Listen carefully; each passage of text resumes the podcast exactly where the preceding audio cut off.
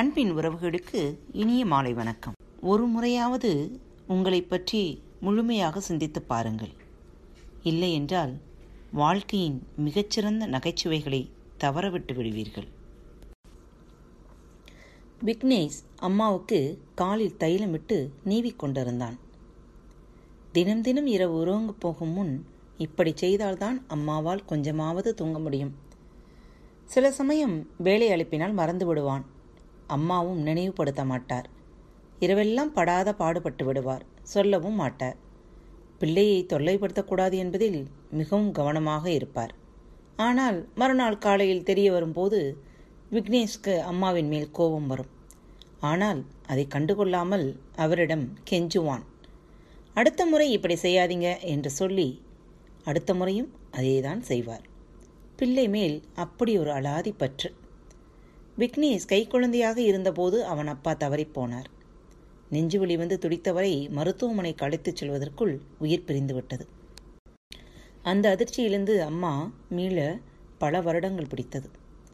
நல்ல வேளையாக தாத்தாவிடம் நிலபுலன்கள் நிறைய இருந்ததால் அம்மா அவனை வளர்க்க பொருளாதார சிக்கல் ஏதுமில்லாமல் போயிற்று. அம்மா ஓரளவு படித்திருந்தாலும் வேலைக்கு செல்ல வேண்டிய நிர்பந்தம் உண்டாகவில்லை. தந்தையின் ஆதரவில் இருந்தவருக்கு அவரும் போன பிறகு ஒரே துணை விக்னேஷ் தான். அவன் கண்ணில் தூசு விழுந்தால் அம்மாவின் கண்களில் நீர் வந்துவிடும். விக்னேஷை வளர்ப்பதிலேயே அவர் தன் வாழ்நாளை செலவிட்டார். விக்னேஷும் அம்மா சொல் தட்டாத பிள்ளையாக வளர்ந்து வந்தான்.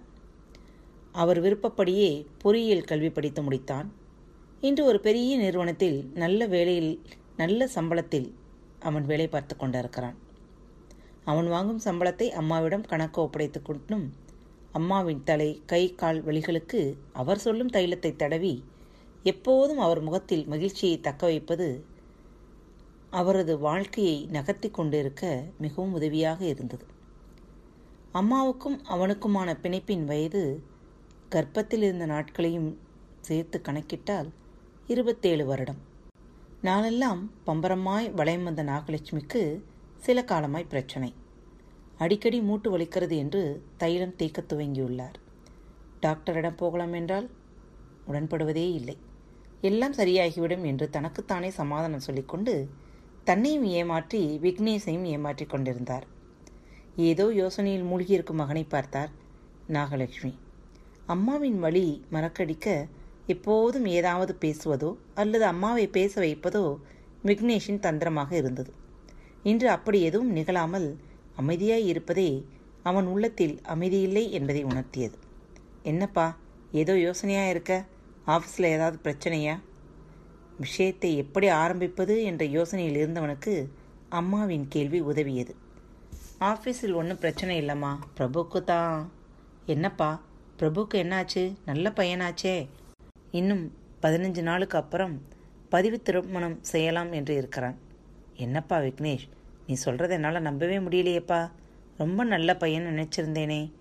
விக்னேஷ்க்கு ஆச்சரியமாக இருந்தது. நல்ல பையன் என்பதற்கு அம்மா வைத்திருக்கும் அளவுகோல் தான் என்ன? காதல் திருமணம் செய்பவர்கள் அயோக்கியர்களா என்ன? அம்மாவிடம் எப்படி சொல்வது என்று தவித்தது போக இப்போது ஏன் சொன்னோம் என்றாகிவிட்டது. அம்மாவுக்கு இந்த விஷயம் தெரிந்தால் நாளை பிரபுவின் பெற்றோர் ஏதாவது பிரச்சனை செய்தால் அம்மாவின் ஒத்துழைப்பை எதிர்பார்க்கலாம் என்ற எண்ணத்தில்தான் அவரிடம் சொல்ல முனைந்தான். அம்மா பிரபு நல்ல பையன்தான் சந்தேகமே இல்லை. அவன் கல்யாணம் பண்ணியிருக்கிற பொண்ணும் ரொம்ப நல்ல பொண்ணுதான். அதிலும் சந்தேகமில்லை நீங்கள் அந்த பெண்ணை ஒரு தடவை பார்த்தீங்கன்னா உங்களுக்கே பிடிச்சிடும். அப்படின்னா உனக்கு அந்த பெண்ணை ரொம்ப நாளாக தெரியுமா? அப்போது அந்த பையன் கல்யாணத்துக்கு நீயும் உடந்தையா? வேணாம்ப்பா அவனை பெற்றவங்க சாபத்தை ஏற்றுக்காதேப்பா என்று அவள் புலம்பினாள். அம்மா எங்கெங்கோ தன் எண்ணங்களை ஓடவிட்டு எதையெதையோ முடிச்சு போட்டு பிதற்றத் துவங்கிவிட்டார். அம்மா தவிப்புடன் கேட்க சட்டென்று முடிச்சவள் தான் விக்னேஷ்.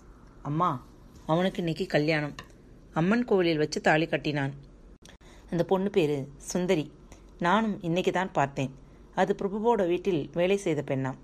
பிரபுவும் இதுவரை என்கிட்ட எதுவுமே சொன்னதில்லை. திடீர்னு ஃபோன் பண்ணி அவசரமாக அம்மன் கோயிலுக்கு வாடான் நான் என்னவோ ஏதோன்னு போனேன். போன பிறகுதான் விஷயமே தெரிஞ்சது. இன்னும் சில நண்பர்கள் வந்திருந்தாங்க. எல்லாருமா சேர்ந்து தான் அவனுக்கு உதவினோம். அதனால் பிரபுவோட அப்பா அம்மா சாபமிட்டாலும் அதை நாங்கள் ஆறு பேரும் பங்கிட்டுக்குவோம். சரியா? கவலைப்படாதீங்கம்மா. விக்னேஷ் சிரித்தான். அம்மா சமாதானம் அடையவில்லை. என்னவோப்பா நீங்களெல்லாம் வளர்ந்து ஆளாயிட்டீங்க. பெத்தவங்க தேவையில்லைன்னு முடிவு செய்துட்டீங்க. பெத்து வளர்த்து ஆளாக்கினவங்களுக்கு தலைக்குனிவை உண்டாக்குற எந்த பிள்ளையும் நல்லா வாழ முடியாது. அம்மா ப்ளீஸ் உங்கள் வாயால் அப்படி சொல்லாதீங்க. நான் சொல்லலைன்னா என்ன? இந்நேரம் அவங்க அம்மா அப்பா வயிறெறிஞ்சு சாபமிட்டிருப்பாங்களே.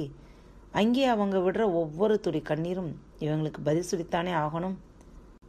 உரத்த குரல் ஒன்று அதட்டலாய் வெளிப்பட்டது விக்னேஷிடமிருந்து. இதை எதிர்பார்க்காத நாகலட்சுமி சற்று அதிர்ந்து போனார். அம்மா நீங்கள் வாழ்த்த நின்னாலும் பரவாயில்லை. தயவு செய்து இப்படியெல்லாம் பேசாதீங்க. சொல்லிவிட்டு விடுவிடுவிடென்று தன் அறைக்குச் சென்றவன் கதவை அரைந்து மூடினான். நாகலட்சுமி அம்மாவுக்கு முதலில் எடுக்க துவங்கியது. மகனிடம் என்றுமில்லாத ஆவேசம் பார்த்து முதன் முதலாய் பயம் வந்தது. தன் மகனும் இக்காலத்து இளைஞன்தானே காதலிப்பது தவறில்லை என்று நினைக்கிறான். ஆனால் பெற்றவர் படும் மனவேதனை பெரிதாய் நினைப்பதில்லை. கடவுளே நாளை என் மகனும் இப்படி எவளையாவது கட்டிக்கொண்டு வந்தால் அவள் என்னை மதிப்பாளா? என் மகனை பழையபடி என்னிடம் பாசம் வைக்க விடுவாளா?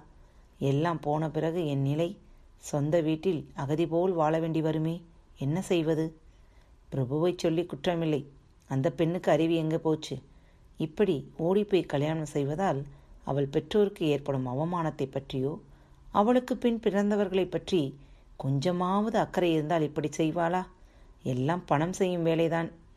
ஏகப்பட்ட சொத்துக்கு அதிபதி. அவனை கைக்குள் போட்டுக்கொண்டால் காலமெல்லாம் சுகமாக வாழலாம் என்று கணக்கு போட்டுதான் காரியத்தை முடித்திருக்கிறாள். அந்த பெண் பிரபுவுக்கு என்ன கேடு காலம்? ஆணுக்காக அத்தனை அம்சங்களும் பொருந்தியவன். கிராமத்தில் பாதி நிலம் அவன் அப்பாவுக்குத்தான் சொந்தம். பெரிய பண்ணை வீடு நல்ல படிப்பு கை நிறைய சம்பளம். சுருக்கமாக சொன்னால் ஒரு ராஜகுமாரன் தான். அப்படிப்பட்டவன் போயும் போயும் ஒரு வேலைக்காரியை கல்யாணம் செய்திருக்கிறான் என்றால் எந்த அளவுக்கு அவள் அவனை வசியப்படுத்தியிருப்பாள்? மீண்டும் அவ்வளவு பேரழகிய அவள். அவளை பார்த்தாக வேண்டுமே. எப்படி பார்ப்பது? நாகலட்சுமி அம்மாளின் புத்தி வேலை செய்யத் தொடங்கியது.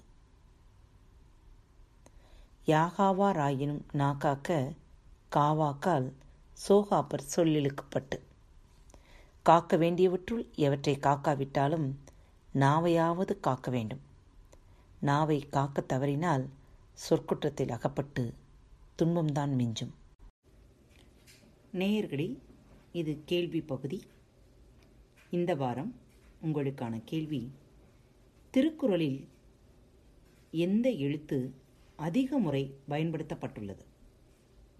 திருக்குறளில் எந்த எழுத்து அதிக முறை பயன்படுத்தப்பட்டுள்ளது? உங்களது விடைகளை ரிவ்யூ பாக்ஸில் எழுதி அனுப்புங்கள். நன்றி. இப்படிக்கு உங்கள் அன்பு தோழி.